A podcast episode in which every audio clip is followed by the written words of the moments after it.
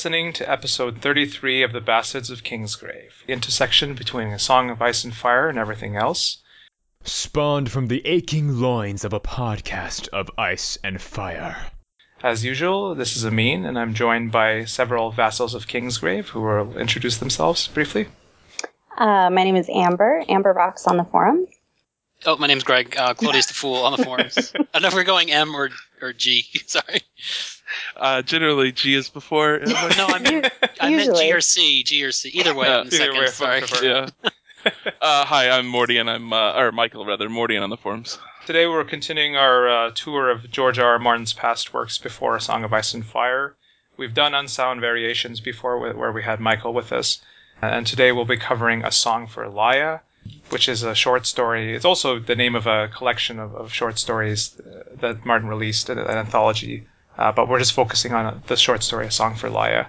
And I thought we'd go around and just, before we get into it, and this will be a spoiler full episode, we'll be discussing it uh, in full detail. So if you want to listen to this episode, you should go and read it as a short story. You can handle it. Read it and come back.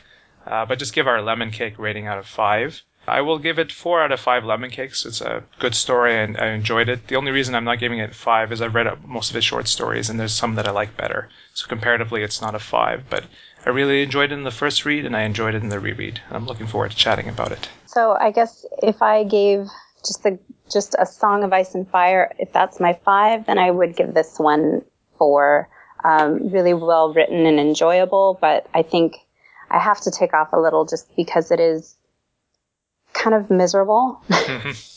um, and it's not it's not one that I want to read and reread a bunch because yeah, 'cause it's kind of a downer a little bit, but but a good story.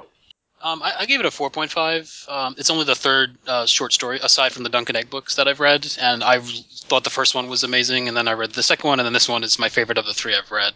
Um, well, actually, second favorite. So, but uh, I just I love anything that deals with sort of alien, not so much conquering and everything, but just civilizations and their origins. I've read a lot of science fiction that deals with that, and I just I love the way he handled religion and God, and just the whole you know question of what it means to be human, and just the fact that this really reminded me of some other books that came later. I feel like this really was sort of a trendsetter in, in, in science fiction. But I give it a, a 4.5.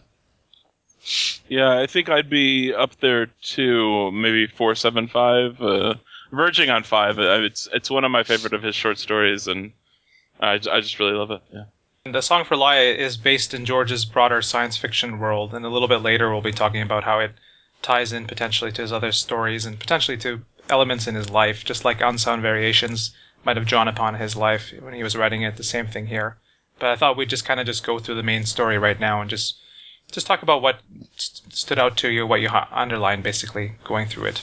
And I'll let you three start ahead because there wasn't that much that I circled. Um, well, right off the bat, I thought it was, for one thing, I do love, and we'll talk about this later, but I love, like, when he talked about skin thins and, like, the different planets and stuff that I've read from the other short stories, and it really does kind of, it's this little, um, kind of light bulb going off that, oh yeah, this is the same universe.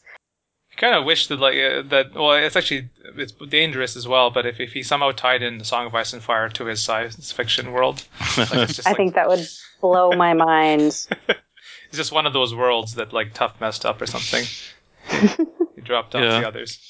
I don't know. I think I'd, I'd be I'd be angry if we ever got like a space view of the planet of Westeros and just found out what was you know a little more north or a little Yeah. more south. I feel like it would take away from the you know just the the mystery surrounding it. I mean, did you read um, Windhaven at all? Oh, I have, yeah. Yeah, that so in the back of my head, I kind of picture on the other half of the planet that we don't see because there's these big two continents, and then on the, in the ocean is the Windhaven people flying around. Okay, get a crossover going. Yeah. All right. So I'm just let me get my book here again. I'm trying to see what, what we want to talk about. Well, I mean, I guess the thing that jumps right out is just the name Lyanna, right? Oh yeah, Lyanna and Robb. well, yeah, And- Lyanna and Robb. yeah, Did Robb have two? I don't have my book in front of me. Did it did Robb? have two B's. Yeah. Okay, Oh, it did, okay. yeah. Hmm. Yeah, I mean, of course, you're trying to make ice and fire connections, but this was written in 1974, where I don't even. I mean, I'm sure he had ideas, but we know he really didn't start writing Song of Ice and Fire until 1991. But uh, it's you know there's certain names that authors use over and over again. You know, Philip K. Dick Mhm. did that. Uh, Bradbury, that you know that that they had their go-to names. So I haven't read much of his other stuff, but I, I wouldn't be surprised if some names you know popped up in his science fiction also. Yeah, he just Yeah, I mean, to reuse names. Kinda. Yeah, I mean that definitely does happen sometimes. Although I, I feel like this was, uh, I mean, I, I don't know. Lyanna and Robb are, are both pretty big names, and I don't I don't remember reading other short stories where they popped quite so much to me. But yeah, he does definitely reuse some. Well, he likes the general form of a song for something or songs off. He just that's. I mean, Yeah, he definitely does like that. Fire, but he's he's recycled that as well. Mm-hmm. Yeah, what really just jumped out at me is I, I always I'm all about the world building, and you can have a really good story, but if it's not in a realistic world, I feel like it can really lose some points for that. But I like how we're we're introduced to the world through two characters who don't know much about it and haven't been there, so we're kind of learning about it with them, and just you know meeting uh, and and the you know he's sort of showing them around as he's showing us around. But I just I love the uh, this idea of a civilization that's fourteen thousand years old but hasn't really done much in that time, and mm-hmm. they're perfectly happy doing that and that humans really don't under, can't wrap their minds around why haven't why didn't they find us why did we come to them mm-hmm. They have a bit of a superiority complex too. They're thinking, oh, we're much better than them because we have all this technology and the only tower. Yeah, I mean, and well, towers Dino yeah Dino certainly does. Yeah. Yeah. Well, and that's the big question is is you know they each at the end they each make their own choice, and it's like how do you judge whose is better really? yeah. Early on, I, there's mention of uh, Hrangans as well. If you've read this science Mm. fiction, like Yeah. ties into and the other aliens as well. Uh, I mean, this is not really a spoiler, but just to briefly, men- I mean, the Hrangans were a general enemy of the humans, and, uh, who were basically locked in combat with them through a lot of George's stories. Uh, they kind of had like a three-way war. I think there's these, there's these other guys as well that the humans are fighting that are mentioned here because the talents had scanned their minds before. hmm is, is it ever mentioned specifically what year this i mean i know they mentioned 08 but do we ever know specifically when this is like hundreds you know 20000 years in the future or a couple hundred years in the future do we do we know Hmm. I have no idea. No, I don't. I don't. I don't. I, I probably, if you if you went through all the short stories again, you could kind of figure it out. just because that's that's a big it's not a big deal but it's something i always i like to have my stuff grounded in a number. And that's when i was reading you know dune it wasn't until Yeah. halfway through the book i realized oh okay this is the future you know. But it, it was a sort of a big uh, reveal for me. Think of it But at I- least a couple hundred years in the future. Then. Right. I always think of his his whole universe that he's created as kind of like a parallel universe, but still a future. But you know, he talks about old Earth and people speak English and stuff, but it all just seems so slightly foreign. Yeah, he's. I know he's a big fan of Jack Vance. I don't know if you've read any Jack Vance, but he really did the whole sci-fi fantasy thing in the far future where Earth there's magic, but it's sort of like a deteriorating magic, sort of kind of like how it is in Ice and Fire. Mm. And I know he was a big influence on him. And Jack Vance's Dying Earth series has some some parallels to some of uh, some of the Mhm. stuff that comes up here. But I just I would like a year, but it's not a big deal. yeah, I just I, basically there's the period where like the humans are struggling with the Hrangans and these other other guys, and then the humans kind of win, but it's kind of like a pyrrhic victory. Like things kind of fragment, and then you have other stories down the line with Tuf is Tuf is like the most recent, the latest stuff. I think Tuf Voyaging is late in the future. Okay. Okay. Um, that's the way I interpret it, anyways. Okay, so basically, I mean, we're, we're going through it. That uh, when you first start reading it, it's kind of creepy because you read about it's basically like they're having like this ritual suicide or whatever, and then Yeah. humans are converting to it, and you're like, how? Why are humans converting to this? So who, um, because they were, Robb and Lya were hired to come and figure out why, uh, why the humans are converting, but who pays them? Like, it Dina. like is it his i kind of thought that because like dino was the he was the one who really couldn't understand because he just didn't conceive of love in that way. And so like i could see that okay he really wanted to figure it out because it's a mystery. But then like is he spending government money is he spending Yeah. taxpayer money to find that stuff out i don't Yeah, know I, I thought it was government because they're sort of brought in as like independent contractors to solve an issue. Well, I mean, D- yeah, and Dino's saying that it's a pro that he's concerned that it's a it's an escalating problem, right? Mm, Like they're yeah. up to one percent of the population converting, which I think like once you hit that number of of one percent of your population joining a suicide cult, you start to you start to worry that maybe it's not going to stop at one percent. Like, and if Yeah. it, if it gets higher, then you might actually have a problem administrating the planet. That's Um, so I think he has I think he has a reasonable uh, reason to use government money at that point.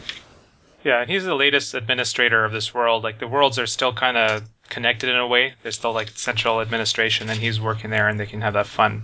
So you can see that there's still some connection between these different worlds, which kind of breaks apart later on uh, in the course of his science fiction world. hmm Is there a name given to like you know? There's like the Emberverse or the Enderverse. Is there like a name that's given to George's sci-fi world that you know of, or is it really just George's sci-fi world? The George verse. The George verse. we need a name. All right. yeah, we, the Martin Sphere. All right, so let's see what else we got here. I did, just speaking of Martin Sphere and all his various stories, I did think it was funny. Um, they were talking about similarities to Meat House Man and the sex specifically, where like it, he's kind of idealizing if you can kind of meld and be one with your partner and you can experience what they experience. Wherein like Meat House Man, he's actually kind of creating what the other person is doing. Um, and that it was a cool parallel that it seems like, you know, does George think that that is the ideal way to have sex or whatever? Yeah, and it's also a 1970s George point of view. He might have changed. Hopefully, Parris turned him around a little bit. But speaking of like George isms, uh, we get lots of food descriptions. In this yeah, I was about to say that. Yeah. it's tasty too. I was out hungry when I was rereading this. I was- I want to eat dinner. Yeah. But he sort of truly is a master short story writer because it's so such a s- short story, but he get he manages to convey so much. Like one, developing his overall universe a little bit more, but second, just getting an idea there and conveying it. It's just Yeah. that he actually recommends people to start writing doing short stories first and then Yeah. move on to novels. One thing I liked, I reread it again uh, last night just for the second time, um, that I hadn't noticed the first time was how uh, I had forgotten Lya's headaches every morning or whatever. Hmm. And I thought that was good, sort of, um, you know, like, because everything was pretty idyllic, right? Um, and everything was like a routine job, everybody's nice, you know, no problems. But then Lya's headaches were sort of a foreshadowing of of problems coming, kind of a thing, that I didn't notice the first time. And his yeah, he has dreams as well that he half remembers. Yeah, exactly. Yeah. Yeah, I had trouble. Like, I don't, I didn't particularly like Lyanna. I kind of, I don't know if you're meant to like Lyanna or Robb more than, but I felt I identify with Robb more. I just felt like Lyanna was so far above me, like I couldn't even wrap my head around her. And I feel like Robb kind of felt the same way, where he knows that she, they're both talents, but she's on a completely other level than he is. And uh, you know that that comes out much, you know, more obviously where she des- what she decides to do what she does. But I felt like I couldn't even. I mean, I was reading the quotes about where she's trying to convince him to join her, and I really kind of came down on Robb's side with that whole thing.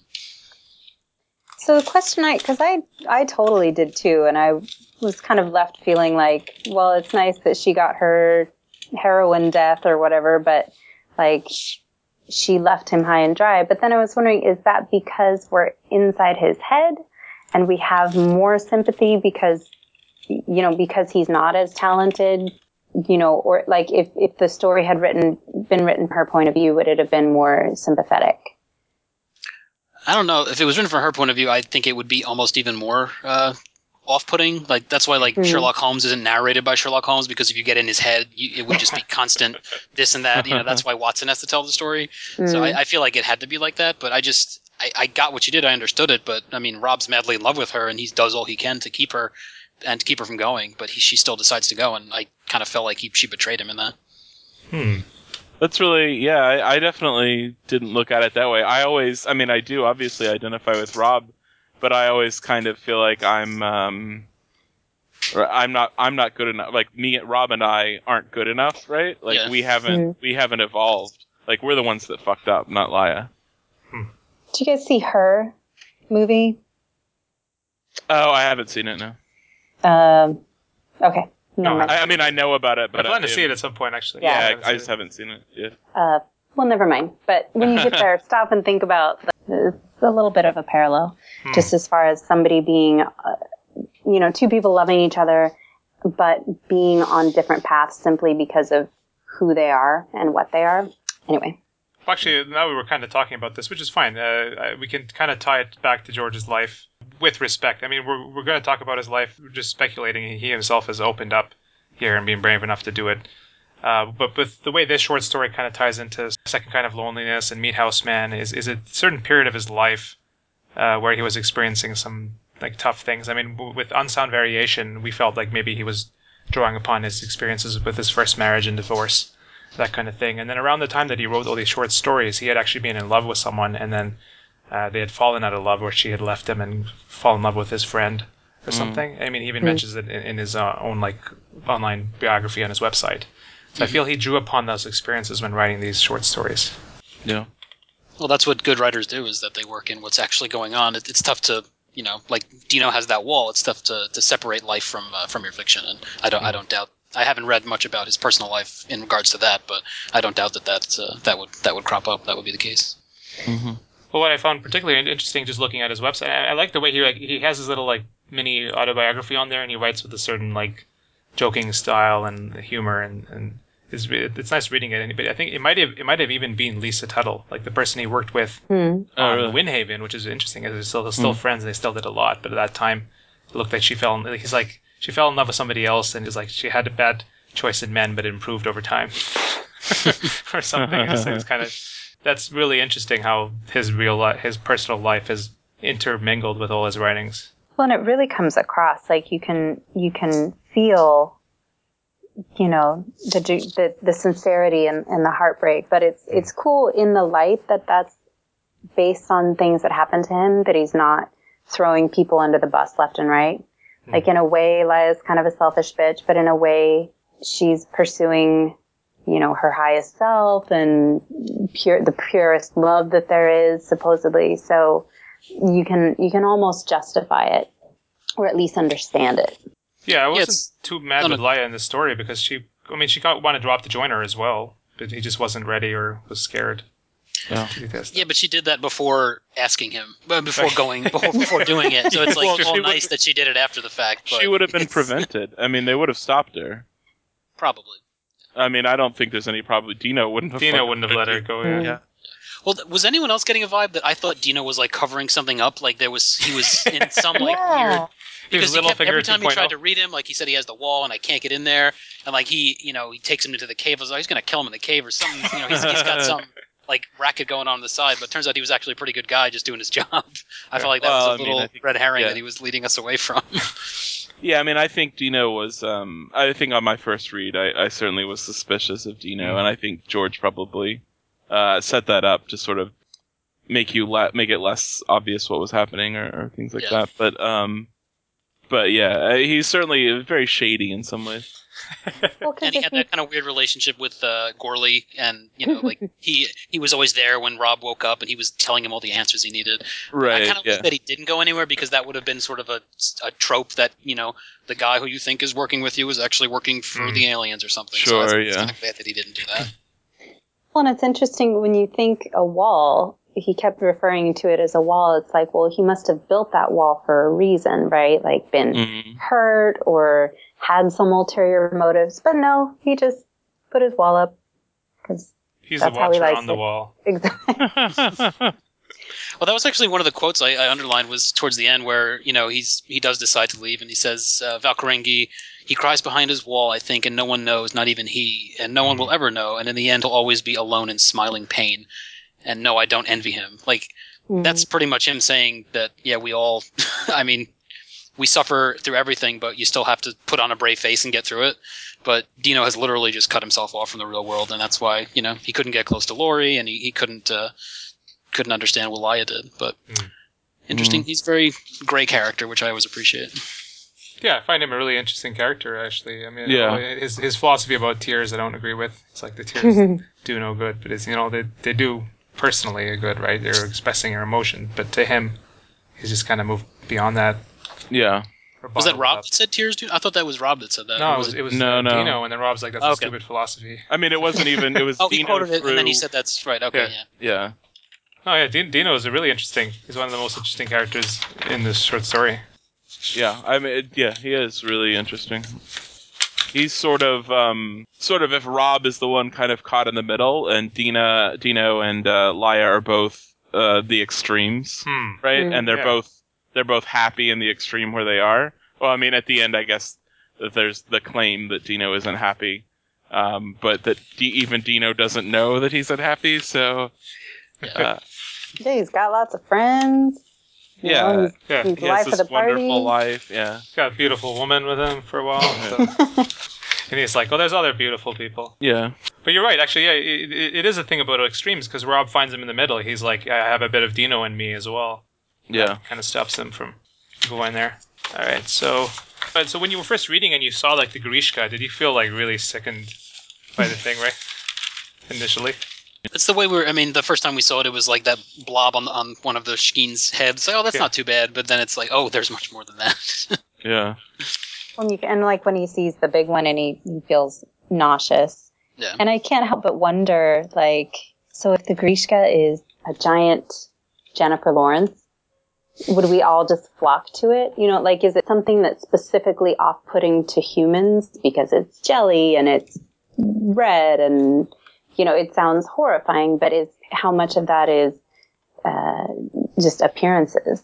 Well, you know what's horrifying is the cover for the original short story. Well, yeah. Because I remember I, I was reading the. This is I think I was waiting for. This might have even been before Storm came out. Like I had just read Clash of Kings and I wanted to see what he had. And I went to the library and I was like looking up George R. R. Martin and I was like, is this the same guy with his, all these lips on the cover? Yeah. It's it's those 1970s Avon paperbacks. They had the Right. worst Yeah. covers, but they're also some of the most memorable Yeah. covers. But is the lip supposed to be like the Greeshka, or is it supposed to be something else? I was I trying don't- to think which short story. yeah, Usually I'm not. the editors didn't read the book, so it's just some some artist like let's put some lips on the cover. Uh, there's the, the famous story with Tolkien where the, when The Hobbit came out, there was a lion on the cover, and he's like, "You can't publish this. There's no lion in this." So they had, they had to airbrush the lion out of the Hobbit because the art department doesn't necessarily read the content. Yeah. But you wonder, like, how, how did the Greeshka like even evolve if it's a natural thing? It didn't- none, it can't really consume anything else. All the other animals escape from it. So well, it's got that weird sort of you know euphoria that's its only defense, I guess, or it's also its you know a- attack mechanism. I don't know because they say Lya says that it has no what does she call it? No, yes, I am. Like it doesn't have Hmm. anything there.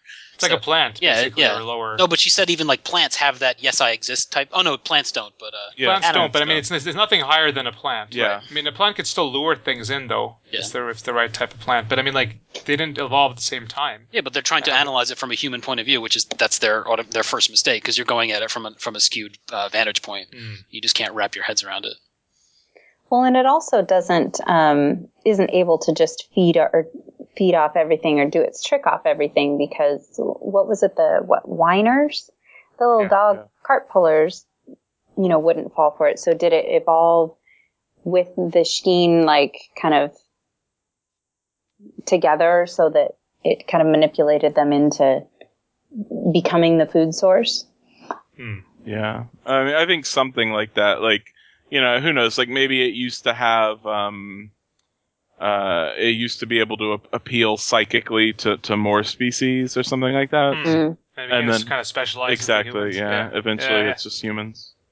Yeah, that, that, that's more of an explanation for it. Yeah. And I had kind of a question about how how it actually works. So the Shkeen have their whole setup for thousands of years doing this, but the people that come to the planet, if they're not all talents and they don't they're not able to read the feelings of joy and euphoria, how do the how do the humans, that one percent that go over, how do they even know what it's like? Do they have to dip their finger in the jelly to get that love feeling? It might have said that and I missed it. Well, once you go Greeshka, you don't go back.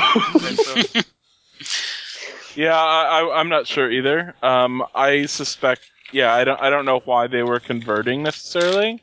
Because I don't think that question. I mean, like as you're saying, I don't think that question really got answered. Like we know ultimately, like at the end of the road, why they would have converted, but I don't really see what would have started them on the path. Hmm. Um, Well, short of just they're, like they're all looking like at people's desperate faces. people, though. Like, yeah, yeah, they're all broken Yeah, but- people. but I mean, Dino said that wasn't enough, right? Like, Yeah. right. Um, Well, it was not enough for suicide, though. But I mean, but it's kind of lead by example. Once Gustaffson went, and then he, people's like who respected him were like, "Let's give this a second look." Well, he yeah, I mean, it at the end to some yeah. extent. Yeah, that's true. Um, But then, why did Gustaffson himself go? Right. I mean, that's what Dino was saying, right? It was that Yeah. that, that wasn't good enough. So maybe maybe at some point, um, yeah, they did have some sort of physical. Well, I mean, I don't know. It's because Dino and uh, whatever that security guy both had some limited physical contact with the with the Hmm. gooey stuff, Yeah, and 'cause he's neither like- of them. Right. he's like, don't worry no about problem. touching it. Yeah, they, they have walls up. Their walls are up. I guess. Yeah. No, it's good. It's a good question.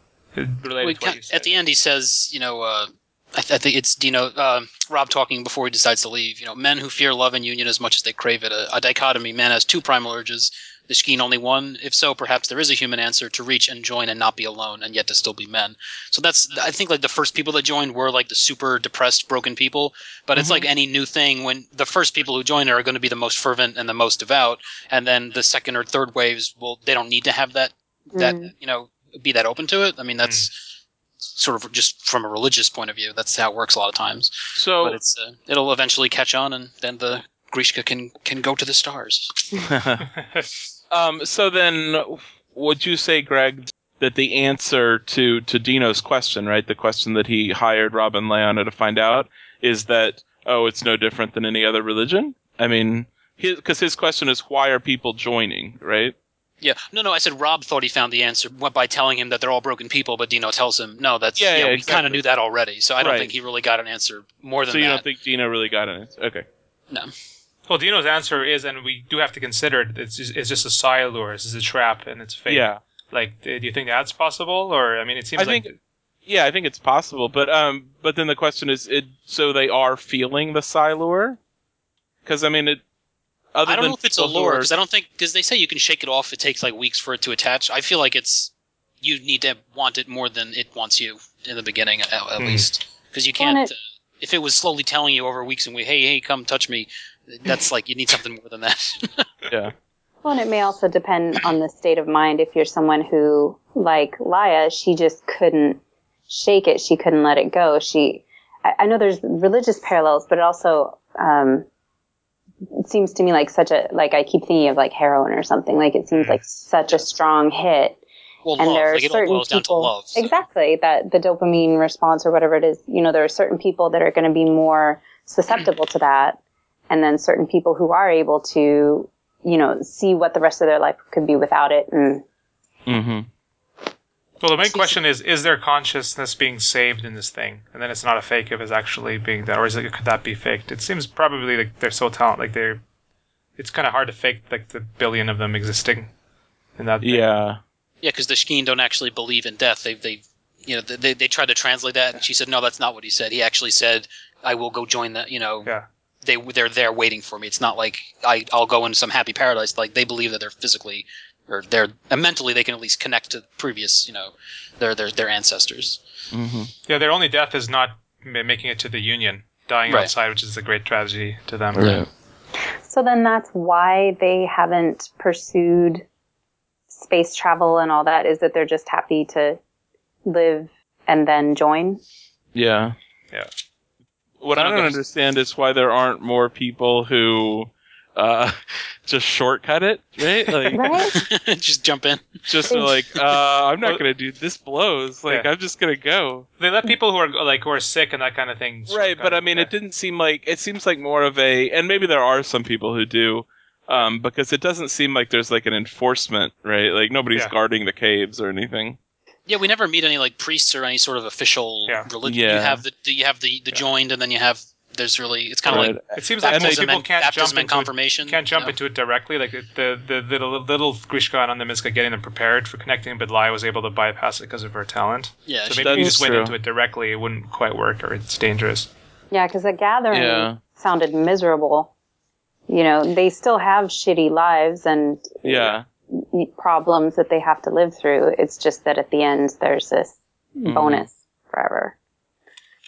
I also like the gathering because I know George is you know he's mentioned or it's been he's done interviews about how he's basically an ag- agnostic or lapsed Catholic atheist, Hmm. and you know the whole. I mean, I'm Catholic, and the whole confession thing is, is based on you telling your most awful things, but that's for a couple minutes in a in a nice comfy box, and then you go say a couple prayers and you're done. But in this, the gathering, you literally have to stand there for at days maybe and just say Oh. every single awful thing you've ever done. With and with people, people sweating cheering on you. Yeah, and it just was like, yeah, you think you have it bad. Look what these people do, and they're they're happy to do it. Yeah. so I, I thought that was a not that he's doing that consciously, but it just that's that was a, a connection that I drew from that. Hmm. Mm. Yeah, I like that Dino. He's trying to learn the language and he's trying to go to this stuff, which is good. But on the other hand, he like he's like, I'm gonna just take drugs so I can stay awake and stuff. It's like it's kind of cheating. Yeah. Like, It's the well, right, way. but I mean, he just yeah, exactly. yeah, I mean, he just doesn't even see it, right? Like all he all it is to him is, oh, these people think it's an honor to Yeah. stay to stay awake the whole time. So I mean, that would be useful, you know, kind of a thing, right? Like he can't even see the like, oh, they would be offended, and he'd be like, yeah, sure, no, I understand they'd be offended. I'm not going to get caught, so it's fine. yeah, it's like same thing with experimenting on the Greeshkas. He's like, Yeah, yeah, exactly. won't tell them about it. It's all good. Like, yeah, Uh, another thing I wanted to talk about, I mean, this is kind of relates to his other stories as well. He's had talents in other stories, people who have psychic powers or abilities, and they, they're they're, they're treated with differently in each planet. Some planets they're like attacked or persecuted, or even Robb himself, he kind of just keeps peeking in people's minds. He's like, oh, I can't help it, I'll keep doing it. It's just like, yeah. do you kind of blame people who don't want to hang out with these people if they're always using their powers on you? Yeah, I mean, I don't. Yeah, I, I wouldn't blame someone who didn't want to hang out with them, but at the same time, I mean, it would be like you know trying to not like if everyone was blind or something and you had to try to not look at anyone. You know, it's just like It's Well, difficult, that's- yeah. yeah, Well, they kind of mention, or Lyanna mentions how you know they. She's like, I don't read in my off time, you know. So it's like when she's just hanging out, she's Well, yeah, it's Yeah. not harder something for her. It's more, more tiring for her too. For Robb, it's easy. Yeah. He's just like right. He can turn just click it off. But she also has a tell, basically. Like you can Mm. see when she's reading, and he just kind of surreptitiously gets away with it. And I mean, he Robb can see when Lya's reading. I don't know that anybody who didn't know Lya, especially like the first few times, like I don't know that they necessarily would would would know that that's what she was doing. Hmm. In my head, I think I pictured her like practically having a seizure. Like he doesn't describe it that way, but you know, it just seems Yeah. the feel of it is that she's tensed and clenched. But yeah, you're probably like a right. green dream type situation. yeah, she's foaming at the mouth. Yeah. This is not the day I die. Don't worry.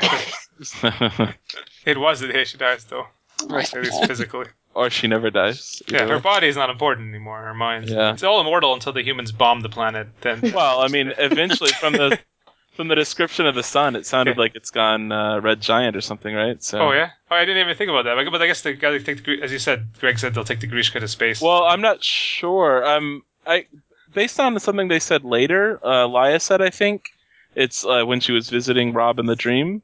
It's all connected underneath the caves. Yeah. I'm not sure that the Greeshka is more than one organism. Which is terrifying, by the way. Yeah, because they said like every cave is just full of it. That's what you can just go into any cave and they're Yeah. everywhere. Well, they're so all connected kind of, under there, right? But can you Yeah. just like reproduce the Greeshka later? Uh, I guess like if you just cut off a They Greeshka, cultivate and- it and grow it into another maybe. That's why I, I mean, think I- it would work because if it was a hive mind, they would have picked that up more. And she's like they still said there really is no mind there. It's just the being, whatever it is. So I, Yeah. I think it would work in. It's I guess- like a giant computer, essentially. It's like if you put all your personalities in a giant Yeah. computer that are linked together. Like, Yeah. I suppose that's true. I, I guess it would be. I think it would be difficult for them to uh, to make that decision, but uh, I suppose maybe they would. I don't And think the if- would would do it really. They wouldn't really think of that. I think it'd be humans that might try to move it around. Yeah. Right. Yeah. Yeah. I, I- that's exactly right. That's yeah. What I was trying to say. I don't think that they would think of it. I don't know if they were facing, uh, you know, planetary annihilation or whatever. I don't know whether they would at that point think about it. But yeah, The science kind of sucks. So they probably Yeah, sure. They would, they would just Yeah. get like, oh, it's a really bright day today, and then, then that would be yeah. it. That's the, yeah. Did uh, did any of you try to, or at least get to the bottom of or parse out the whole Darkling Plain and the poem that was brought Hmm. up, sort of like the thread? Because I remember that poem from school, but I didn't remember, so I had to look it up. But that's like one of the most debated as to what the hell the poem's actually about in English literature. It's Dover Beach by Matthew Arnold. Yeah. I and the Darkling up. Plain is brought up in the end, and there's been books written on this guy, and like each scholar has a different view as to what the guy actually, you know, that it was his honeymoon, that all this different stuff was going on. But it seemed that Robb and Lya, that was sort of like their either they had a special connection over that poem, and the Darkling Plain was mentioned several times, and that people are searching for it or they're trying to get away from it. But I, I just didn't know if anyone else sort of had any. Uh, did Yeah, I come to a conclusion about that, or I guess I didn't. I didn't worry too much about like what the what um, Matthew whatever uh, was trying to say about it. Was trying to say when Already he forgot wrote him. the poem. yeah. Sorry. See, that's how important he is to me. um, I didn't worry too much about what he was trying to say. Like it obvious, it, I, but I thought it was pretty clear what Lya thought it meant. Hmm. Uh, and so, and the same thing. Like they also quoted the uh, the ships passing in the night thing Um, Hmm. Not that part of it, but the end of it. The a wink and a touch, a touch and a voice, or something. Right? They said that over and over again. A touch and a voice. Hmm. Um, and the same thing there, right? Like, uh, which you know, it doesn't really necessarily matter if that's what uh, the the original poet meant, but it was pretty clear what it meant to Robb and Lya. So Yeah, but I, that's something I like in science fiction, where they these that these stories that are set so far in the future that they still remember like things from our day, as if Oh yeah, yeah. thousands of years sure. in, in between hasn't happened. That Dune does, does that really well. Well, they'll mention like a Bach concerto or something twelve thousand Yeah. years in the future, or like a Van Gogh painting. But uh, I, I did I like how that those little things crop up. George kind of shows what his view of it when he talks about the poem because he, he's saying he's interpreting. It's like it's it's an old poem. It talks about fear and like man's Yeah. dread of being alone in the cosmos, and that kind of ties to how he was interpreting it, which is what matters in this Yeah, story. exactly. Yeah, well, she Robb says right when they brought that up says, uh, you know, how can how much can human beings know each other? Aren't all of us really cut off, each alone in a big, dark, empty universe? Mm. We only trick ourselves when we think that something else is there. In the end, it's the cold, lonely end, and it's only us by ourselves in the blackness. So really cheery. He's, he's very positive about this. Well, that was one thing about Lya that it just seemed like her whole big spiel at the end about knowing, being able to know and wanting to join that love. And it, in a way, it was hopeful, but at the same time, it's like, why does she hang on to this darkling plain so much? It seems like she's so overpowered by fear of loneliness that that's what's driving her decisions. It's not kind of running into the arms of love. It's more running away from this darkling plain, which I thought was really sad. yeah, I think Lya definitely listened to a lot of The Smiths and The Cure. If, if it was I kind of a totally was, downer. was thinking about, you know, back in middle school, sitting in the dark listening to Depeche Mode, and it's like, you know, hopefully you can move past that place and Hmm. still be a person. Yeah, and this kind of relates to his second kind of loneliness because he has different views of loneliness. There's still there's that epic loneliness that can both be sought off and also feared. And it seems at the end, uh, Robb is kind of still trying. He's still going for it. The, the Greeshka is kind of the easy answer for him, and he's Mhm. searching for something else. yeah. Yeah, that was the only reason I really didn't give it a five was that I didn't. I liked how it ended. I, I just didn't like how it was really kind of open. It didn't really have a bookend to it. I kind of wish there were a couple more paragraphs, but I, I completely understand. It was an okay ending, but it- it's just felt a little lacking. Just just literally how it ended, where he Well, left. there, it would it just would have been like he took her every way that he, he could or whatever. well, That's they, the they mentioned that a little bit. That's not what I'm complaining about. Yeah, dude has some stamina. well, he uses his mind, right? He's pretty effective. Hmm. Okay, so we were kind of we, we, we're going going through it. We're pretty got mostly through it here. I mean, Laya disappears. Mm-hmm. There was funny one funny bit, and there wasn't much humor in the story. But when uh, when they start when they're walking the streets of the city trying to find a join, and they speak to the the one sh- uh, Shkeen that speaks English, but he has Yeah. a weird like lispy accent, and he Yeah. says everything every s comes out as a shish except for the word city because if he said city, city. it would have been shitty. I totally noticed that. Actually, yeah, I had to, I underlined all these amazing quotes, and then I, under, I underlined shitty, ha ha. So that was the only real humor I found in the story. yeah. Actually, I found interesting when when Lyanna was saying that she kind of molds herself to his thoughts and stuff. It reminded me of the Star Trek episode where Picard had to deal with uh, this person who was in a similar situation. It's like uh, who, if somebody actually has telepathic uh, abilities, they could it could really affect the way they interact with you. Mm, yeah. Yeah, I've always found like telepathic characters to sort of be like one trick ponies in literature sometimes. Like that's Mm. their thing. Like I like how in this that that wasn't that was just something they had. It wasn't their, you know, everything was brought back to that. But I've read Mm. stories, a lot of zombie stuff also, where like there's a tele- weird telepathic connection in the end, and I kind of feel like it's a, it's an out. But this was one of the few you know tele- telepathic centered stories that I didn't feel it was so much about the telepathy. It was more about the characters themselves. Mm. Well, and they didn't actually seem to have much of a leg up on anybody else who would have tried to figure out the riddle of No, it was almost more of a something that kept them from kept them back from you know really Right. joining humanity. Yeah, I just had I had a couple you know other just stories Sure. or books that it reminded me of that.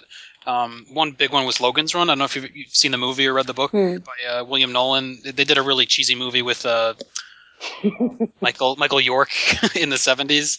But in that, it's set in, a, in the far future where civilization's basically been destroyed from nuclear bombs, and there's this one shining city. But the the one holdback is when you turn 30 years old, you have to go to sanctuary, and everyone thinks it's this amazing, you know, ascension to a higher level, but they're basically being killed. And Mhm. sanctuary and the whole union thing. But that came out in '67, and the story came out before the movie, so I just thought that he might have read the, uh, the book. Hmm. And um, The Sparrow by Mary Doria Russell, which is about Jesuits going to space to try to make contact with an alien civilization and searching for God, and finding out that you know thinking human centrically is not necessarily the best thing when you're contacting an alien civilization. But Mm. there were a couple echoes of that. But uh, yeah, I just thought it was a really great. I like the world building and I like the, the world that it was set in, and it was it was a great story. Yeah, I was just looking at the the timelines of the different stories. The song for Lya was 1976. Uh, no, actually, no, 1974 was the original print in analog. Analog, yeah. Yeah, and then Second Kind of Loneliness, 1972. It's about the same time. A Meat House Man, 1976 at least, if not earlier. I think Mm. Sand Kings was later. Sand Kings was seventy nine or I seventy think eight. it is later, yeah. Well, and you wonder how long he was sitting on these stories or, or developing them. Like, I, I hope that he was not, you know, suffering crushing loneliness and misery for, you know, from 72 to 76. Yeah. Oh, Meat House Man in particular, maybe he wrote and then released it later, or had to find because you have to find, you have to publish it as well, or whatever to get Mm. it out, right? He might write it, it might take a year to get it out somewhere. yeah. But uh, I think probably after Sand Kings, he probably had like built up a lot of like you know name for himself, and it was easier to publish this kind of thing. But Let's see. 1973 is when he met Lisa. So it's about about the right time. I feel kind of weird, like just talking about the guy's life. I mean, yeah. he, he he wrote. I mean, he, you open yourself to the world when you write these, right? You do, Uh, he, and he wrote his autobiography as well. I just, just- I also find it. I mean, it's weird doing it, but if you want to understand the work, you got to try to connect Yeah. it to. Yeah, I don't think it, there's anything wrong with it, but it, it does feel a little odd sometimes. I think he'd be happy we're just not talking about a song of ice and fire. we're asking him other questions. Oh yeah, I mean, that's the thing. If I ever had him on the podcast, I'd split it, or I'd have two episodes. One with his like everything before Ice and Fire, Yeah. and then and then Ice and Fire. Yeah, when he, when he was on uh, Geek's Guide to the Galaxy, they spent like 45 minutes talking about everything else, and then he's like, "I know you guys want to ask about Ice and Fire. Go ahead." okay, since you said so. but yeah, it's, uh, I think he does like it when people talk about his other stuff because you know that's where he that's where he got his start. Yeah. All right, I think that's all I have on, to say on the main stuff. Is there anything else we want to say about it? I mean, just the whole religion angle. Like, did you think he was necessarily poking fun at religion, or that he was just? Because I mean, I got I drew because I'm Catholic. I try to draw connections with that, but just uh, I felt like he was saying that it's not necessarily you know.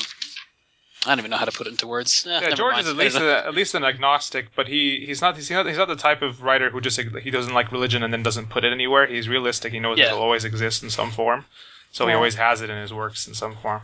And I mean, I think he at the end he still had. Uh, you read the quote earlier, uh, Greg. I think. I mean, he still has Robb saying like, you know, maybe there is, a, you know, who's Robb is still looking for, you know, maybe a greater love and a, a love that lets you, you know, be a human and be, uh, you know, together with everyone, Mm. right? Yeah. Um, so I mean, I think to that extent, like Robb is still. I mean, Robb is you know an atheist. I think, right? I mean, he, they say that explicitly, Yeah. don't they?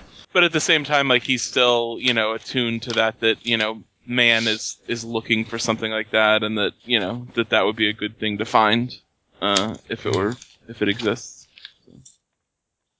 Yeah, basically that men create religion to get answers to what's you know. I had another quote. I can't. I can never find it when I Yeah. want to. That was more like I mean that's Dino's interpretation probably, or the way he.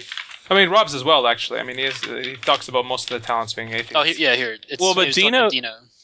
Dino has the. I mean, Dino apparently you know believes in God. I don't know exactly what Dino believes. But he doesn't even but- think about it. It's like, do you believe in God? He's like, sure. And Yeah, then yeah. Reading him, he, he didn't even think about it. It's just like not even Right. relevant to him, one It's, way or the other. it's sort of strange, yeah. Yeah, he says. Uh, he was talking to Dino. He says, you know, in the end, you're alone, back on the Darkling Plain. Do you see? He says, no, I don't. Says, look again. Then always people are searching for something, for someone. Uh, talk, talent, love, sex. It's all part of the same thing. Mm. The search. Gods too. Man invents gods because he's afraid of being alone, scared of an empty universe, scared of the Darkling Plains. That's the damn Darkling Plain that keeps coming up again. Mhm. But I think I mean there's loneliness, love, yeah, but I think loneliness is like if you boil the story down for me it'd be like loneliness and, and haunting just because it really is a haunting story. It's not the story you finish and you're like, oh yeah, that was a great story. You're like, oh my god, that was a freaking great story. Yeah. Yeah. Well, and it kind of makes you think, you know, of your own. What is it that that satisfies your own personal needs or allays your fears? Mm-hmm. Cool. Well, thanks for uh, joining me. It was fun to have you all Yeah, on absolutely. here. Uh, we'll have a quick after show and then we'll be done. But we'll Okay. be back again for, I think, uh, to continue this kind of journey through Martin's uh, short stories. Um, so check us out at bastardsofkingsgrave.wordpress.com and on Twitter and on our forums. And we'll see you next time. Cool. Take it easy. Oh, thanks.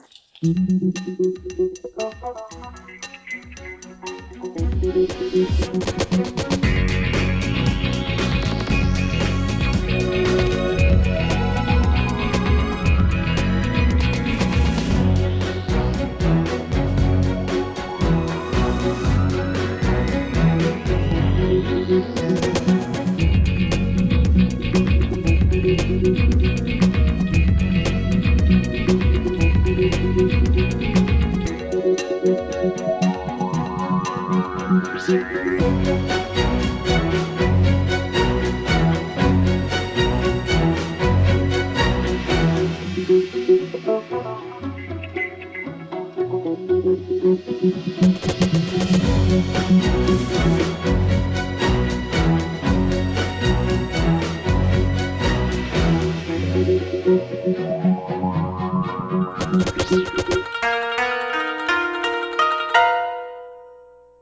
right. So do I guess we should technically do our uh, game, our have to show game with these guys. All right. Just glad I'm glad we have Amber here as well to help shore it out a bit. But, A uh, little estrogen. Yeah. Okay, so starting off with uh, Lya, what do we think? Is this the uh, s- uh, Are marry kill or uh, Marry one nighter, Scorpions. uh, scorpions, mistress, whatever. well? Game. Are we, are we talents in this uh, scenario or are we No, ourselves? we're, we're ourselves. okay. Uh, I don't think be at I'd least a like. one nighter, right? Yeah, Oh, I don't think yeah. I'd want I'd her go in for my the one nighter. Yeah. You would or you wouldn't? I go for the one nighter with, Okay, with good. Wyatt, Yeah. yeah. Yeah, I mean, I, I, I, if, uh, yeah, I mean, I wouldn't kill myself to get out of it, but I don't, I don't want her in my head. I, that's, I just, yeah, I wouldn't like that. See, I kind of think it'd be, well, purely from the one night. Uh, obviously, she knows how to please.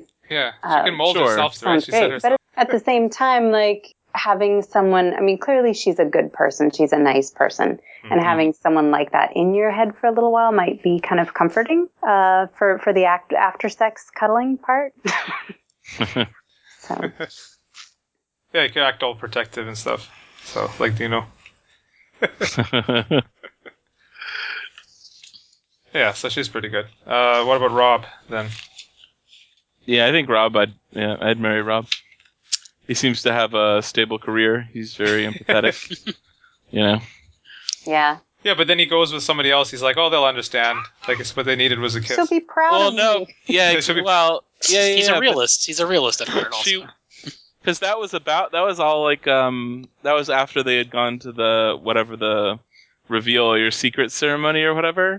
and they had been talking about how the uh you know the sex isn't a problem, right? It's just the if you hurt your other relationship, then that's the Mm. only problem. And uh, you know, I think he felt like Lyanna was sort of you know buying it at that point. And he, it's not like he screwed her right there. He just kissed her to make her feel good, right? Like it's not. Oh like, no, he screwed her. At the later. end, yeah. Oh, I'm But sorry. earlier yeah. on, he kissed her. Yeah, and he's Yeah. like, "Oh, Lionel would understand." Like, she would be proud. comfort. Yeah, she'd be proud of me for you know comforting her. You, we also at that point, it's a first person from his point of view, so of course we're going to be on his side. but she'd understand. Yeah, of course she'd understand. Didn't he say something about and then after we were done or something like that? I don't know. I don't have it in front of me. Wait, oh, this is in I- uh, in his office when they were in in Dino's the office. office. Yeah. Oh, I thought they at the definitely did more than kiss at that point What? because they. Sh- Did you? yeah. Let's see. Yeah. Look at that again. I didn't get that either. Because he had just because he did one night with Lyanna, and then like the next, This guy Like, got he a did it stamina. What the hell? all right, and then he goes upstairs and he's like, he kissed her. She would be so proud of me, and then it was kind of like dot dot dot when they were Oh, finished. It's, Hmm. yeah. I'm trying to find that. Sorry, I don't have it. Uh, In front of me. Let's see. But there's a dot dot dot after that. Well, there's not. They, they specifically said after, like after they finished. In my head, there was. Yeah. Oh, here we go. Oh. Uh, So it just says afterwards. I took her and kissed her. She pressed her body hard against mine. Blah blah. blah telling herself she wouldn't mind afterwards. Well, it says I was drained. Mm. you think he meant that literally? so that's why Li- Li- Lya woke up and saw him like sleeping with another woman. She's like, okay, gotta join. Oh the fuck this then. Yeah, it's Robb's fault. It's all Robb's fault. Yeah. But he's still marriageable. All right, who else? What about uh, Dino? Uh, I think I'd probably marry Dino. I think I'd marry Dino. I'd marry Dino faster than Robb. He's the boy wonder of the sec- sector, right? Right? yeah. And I don't would- think. Go ahead. Oh, sorry. I was just going to say, I don't think he would be passionate enough about anybody to leave you unless, unless you left him first. Yeah, exactly. Hmm. You'd have to be a good marriage for him, like a political marriage, something useful. Yeah, I mean, like he him. would have to. Yeah, he would have to like me or whatever. But uh, Uh, he knows his way around town. He's uh, showed people a good time. I, I, I Yeah. think I'd marry. I don't have to kill one of them, right? so I'd, I'd marry Dino you don't also. have I'll to, take I'll take Dino and Robb. Nice. yeah. Hey, what about the Greeshka oh, burn it. scorpions? Yeah. yeah, well, I the think Greeshka, Greeshka is very uh, uh, appealing if you're like sick or dying, uh, and your your journey's going to end anyways. I don't know. I kind of would like to think that I wouldn't take because it's kind of like a it's an easy way out. Like I, I kind of I don't I like I say now when I when that's not going on. Like yeah, I wouldn't do that, but it's tough to put yourself in that frame of mind. But It's really Like- funny to me. It's really funny to me the way you guys uh, react to the Grish because I because I really feel very strongly that I wouldn't do it, but that it's it's not strong that I'm not doing it. It's bad, right? It's it's a Hmm. it's a lack of um, it's a lack of openness and willingness and kind. It's like a lack in me that I that I wouldn't want the Greeshka. So it's weird that you guys think of it as um. Is it just you don't want to go through the ceremony? You got some things to hide. no, it's just that I just I would rather be I'd rather be be bitter and angry and and myself than to than to join and and be happy and and with everyone. I don't know. yeah, go out like Hitchens. You know. Yeah, ex- exactly. don't change at the last second. Yeah, yeah. but I but I sort of but at the same time I I feel like that's not that's that's the wrong answer kind of. Yeah. But well, you know, and you know that the Greeshka is real. That's the thing. Like, as long as we get Yeah. past, like, if, if it's a fake or whatever, like, it actually Sure. has a real effect to it. Yeah, even if it's not actually. But I mean, if not it's a meeting f- your ancestors, you're at least getting some some euphoric thing out of it. yeah, Yeah, I mean, it sounds damn good, yeah. but it just, especially in particular the part that it's forever. Like at some point, just time to be done.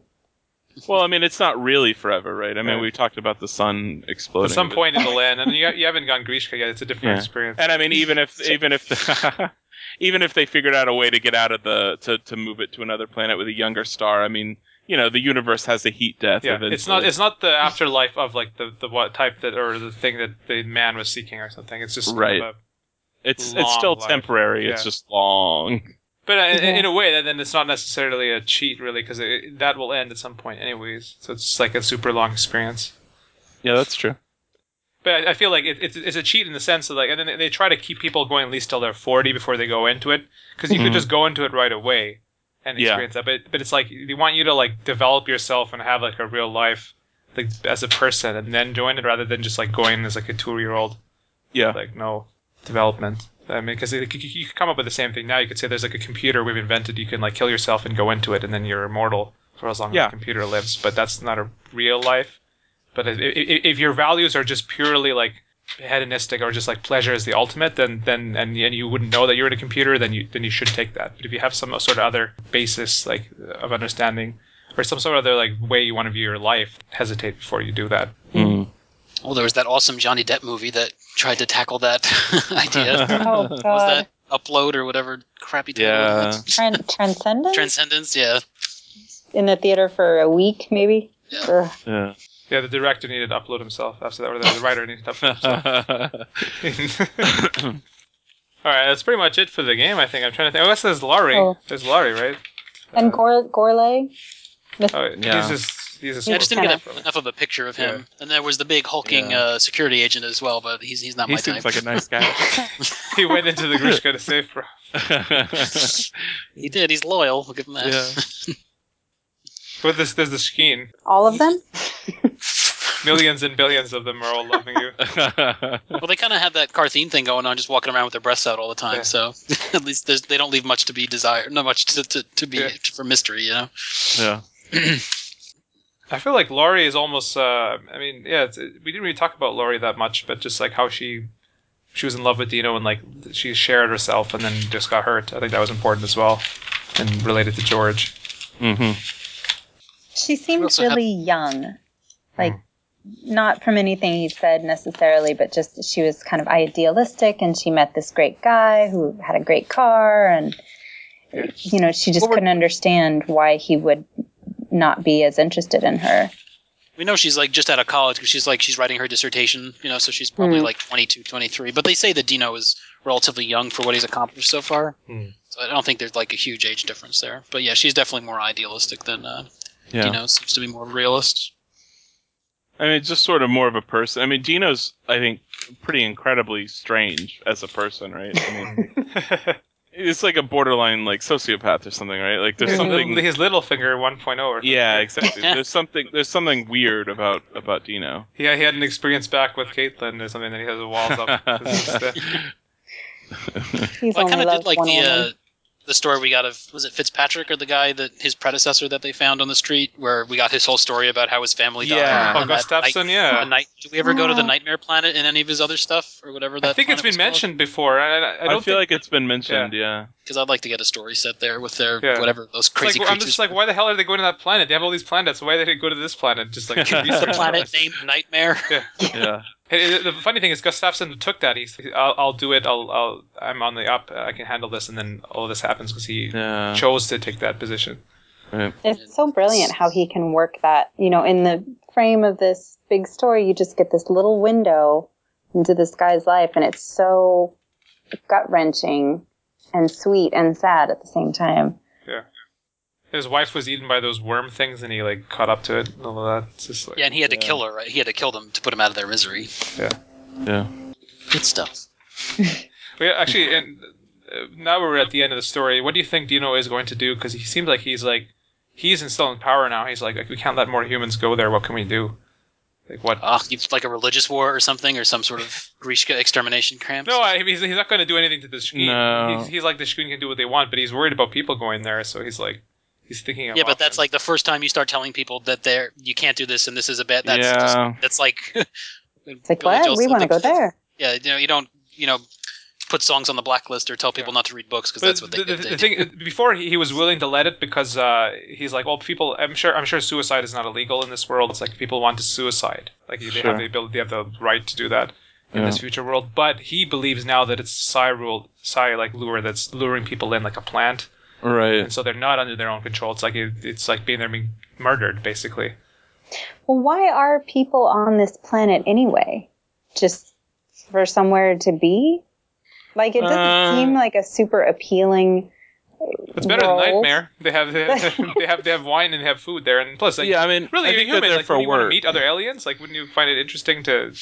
Yeah. some Yeah, do, do we know in this world is older is Earth still around or is it like a dead planet that's or did people everyone have to get off or is it just another Oh, planet like in the Confederacy I, I or think the it's just U- another the planet, government? probably like an overcrowded planet at that Okay. point. But uh, they're, they're they're interacting with different aliens, and in fact, the Shkeen are the closest to the humans in terms of mentality, their minds.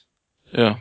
It just seems like it's kind of, you know, if he's really worried about it and doesn't want to just kill everyone, or, you know, he said it was impossible to close off caves, and maybe it's time to take your shiny tower and go to Leave, another yeah. planet. Well, no, I mean they're there on the planet for economic reasons, right? I mean, Yeah. like they're there to trade and to presumably exploit natural resources and Yeah. you know whatever. So I Mm. mean they, so they're there. I mean, I don't think it's not like the culture or something in an Iain Banks novel, like where everybody's just like moving to different planets to have a good time. Like people are there to work. Yeah. Like, yeah. That's a whole So- other discussion just within the culture. Yeah, and that's Yeah. his point of view. I mean, he's always trying to send up trade treaties, and he's having trouble getting Yeah. through there. But yeah, exactly. They're just there to So get I mean, they can't and trade. leave, or they're not going to leave. Um, Mm.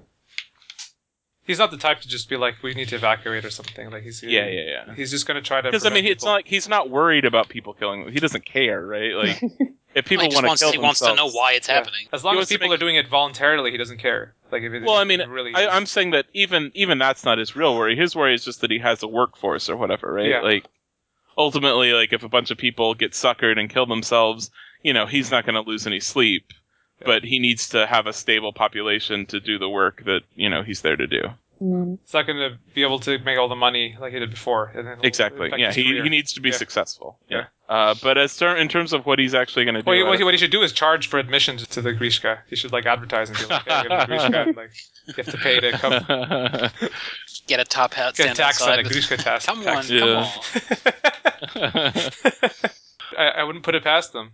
Like, I guess he could just publish a thing like uh, amongst the humans and say that this thing uses a feeling, psi lure. feeling depressed, come for Greeshka world. well, yeah, yeah. the point of the story is not for us to speculate what happened later. It's No, supposed to be no, it's message. not. But it's fun. Not It's at all. fun. That's, It's- But yeah, that's the sign of a good story that leaves you questioning, Yeah. what- wanting to know what happened to the characters. That's, Right. that's something that, Yeah. not just science fiction, any story. Like there's books I've read where I have in my head, like I've had the stories go on and do other things because I just Mm. wanted something more to happen, or I just want to know Sure, what's yeah. going on there. And that, that it does that here.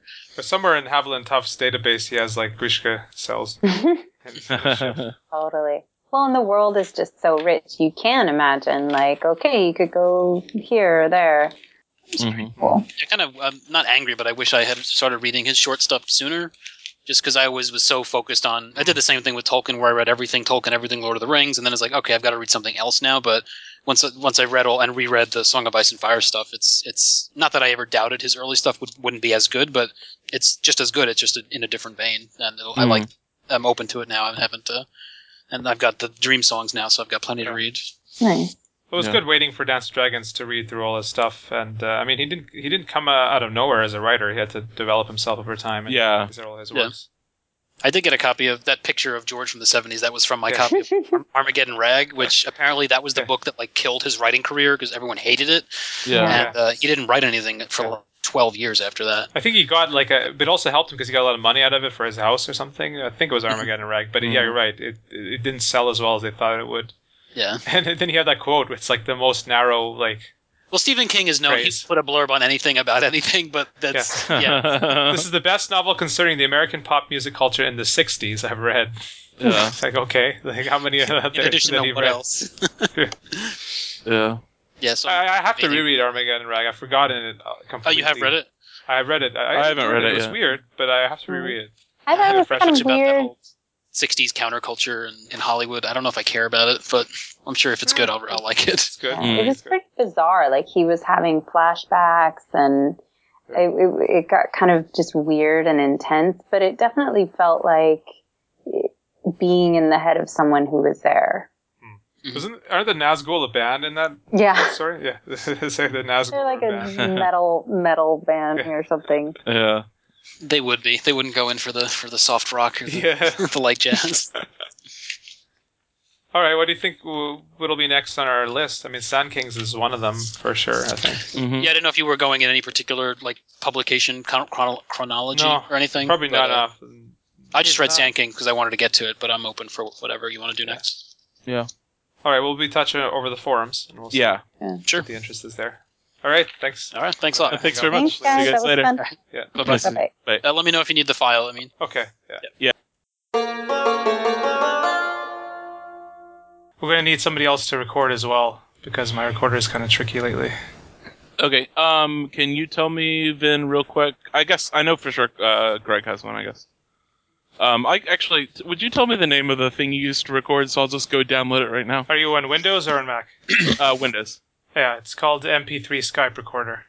Okay. Well, that's a good name. Oh, you guys hear me? Okay. Yep. Okay. Yeah, we uh, apparently lost our Dragoncast recording yesterday because Oh. the Skype recorder screwed Uh, up shit. for both of us. It's really Yeah. annoying. But yeah, I don't know. It, apparently, it's happened a lot, but there's no fix for it. It just seems to happen randomly. It's like the I don't know if second I finish same issue. recording, I don't even close it. I go and try to copy it to another folder just to be safe. Yeah, Zach said he actually had the file and he put it in Audacity, and then when he opened it up, the file literally disappeared from his computer. so it's, um, Something's Brooke- up. Yeah. Brooke is trying to figure it out, and and mine literally recorded five minutes of the discussion, and then the hour we talked of just random chit chat afterwards. So we'll just throw that up there. But Hello. yeah, that was pretty frustrating. Hello. Hello. Hey, how's it going? Good. Sorry, it took me like three minutes to figure out how to work the Skype machine. Is this your What first am time uh, chatting with anyone on here? yes, it is. Hello, all. Hello. Hello. So you're Um, Amber from the forums, I believe. I'm Amber from the. Well, I guess I'm Amber in real life, and Amber rocks on the forums. Um, and I hope, I hope my sound is okay. I did in fact buy a cheap ass headset, and it turns out that it didn't fit. Yeah, so- right now it sounds okay. So Okay. okay for now. Yeah. Cool. Yeah, we're like an old uh, group of friends now. Three of us have met in real life. So. Yeah, we got one up on a lot of the other listeners. I'll take it. well, yeah, that's true. Well, I just feel a little bit like a like a voyeur or something because I've listened to you guys talk to each other a bunch of times. So Yeah, it's always weird meeting people in uh, real life just for that first couple of minutes because you recognize their voice, but right. Right, yeah. Yeah, we mentioned that on the Ice and Fire Con recap a little bit, how everyone sort of had a different reaction. but it, it was yeah, fun. because you guys were all there, right? Yep. Mhm, Yeah. yeah, it was a good uh, recap. I'm glad you guys did that. I haven't had the chance to record mine, and the longer it goes, the more you forget. Yeah. I was uh, I listened to that whole anime thing, hoping Right. that you guys were going to talk about it a little bit, but Oh, half of the episode is recorded like yeah, yeah, right there. yeah, exactly. I, I mean, I saw that Carly was on, so I was like, well, shit, I'll go listen to that. Yeah. You guys should. I guess. Are you just going to do you and Ashley, or are you going to try to pull people like Tara or Carly or other people? Well, that would be nice, yeah. But uh, I figure uh, if I end up a chance to do it with Ashley, I'll just record. Yeah, Uh, if it, their schedule aligns with us, we'll do that. But sure, but not going to worry about it too much. Remember, yeah. Yeah, exactly. I saw from last year there was like a, a video on. Did you guys do that at all?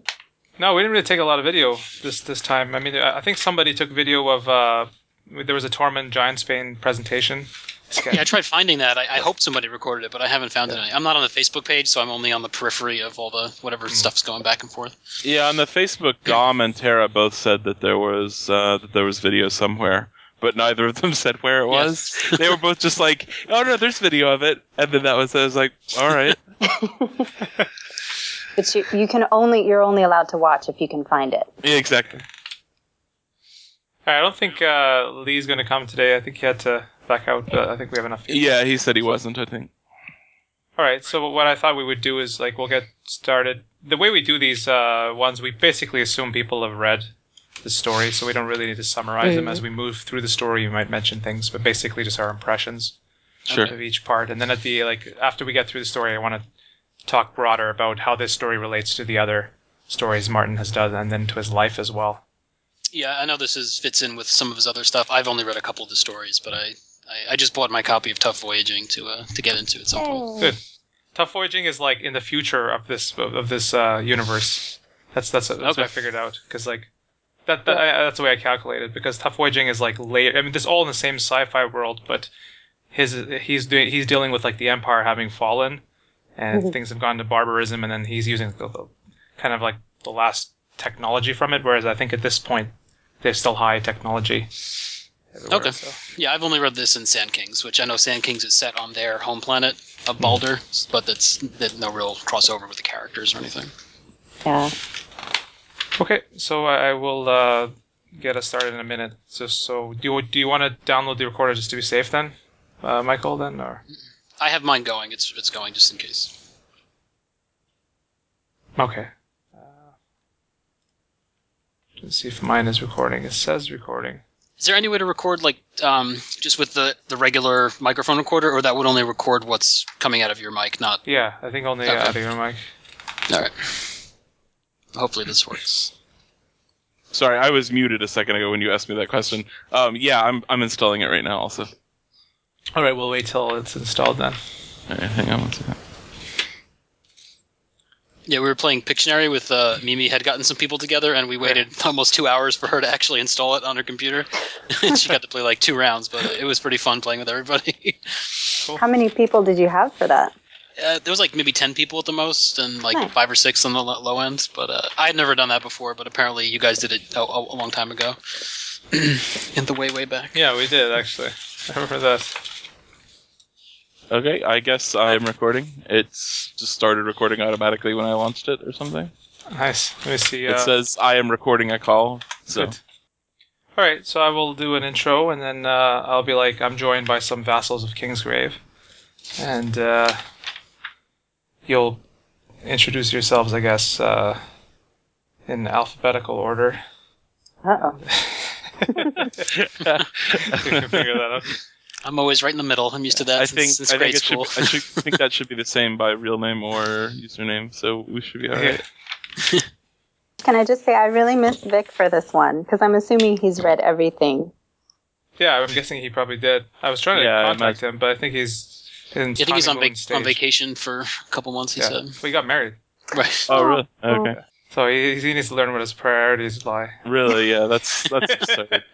You Real life. What's that? Want to be reading these depressing stories. Well, the vassals need to worry about getting their heirs. They have to establish their line of succession. Okay, are we ready to go? Yeah. Okay. Yep. Yep. Okay.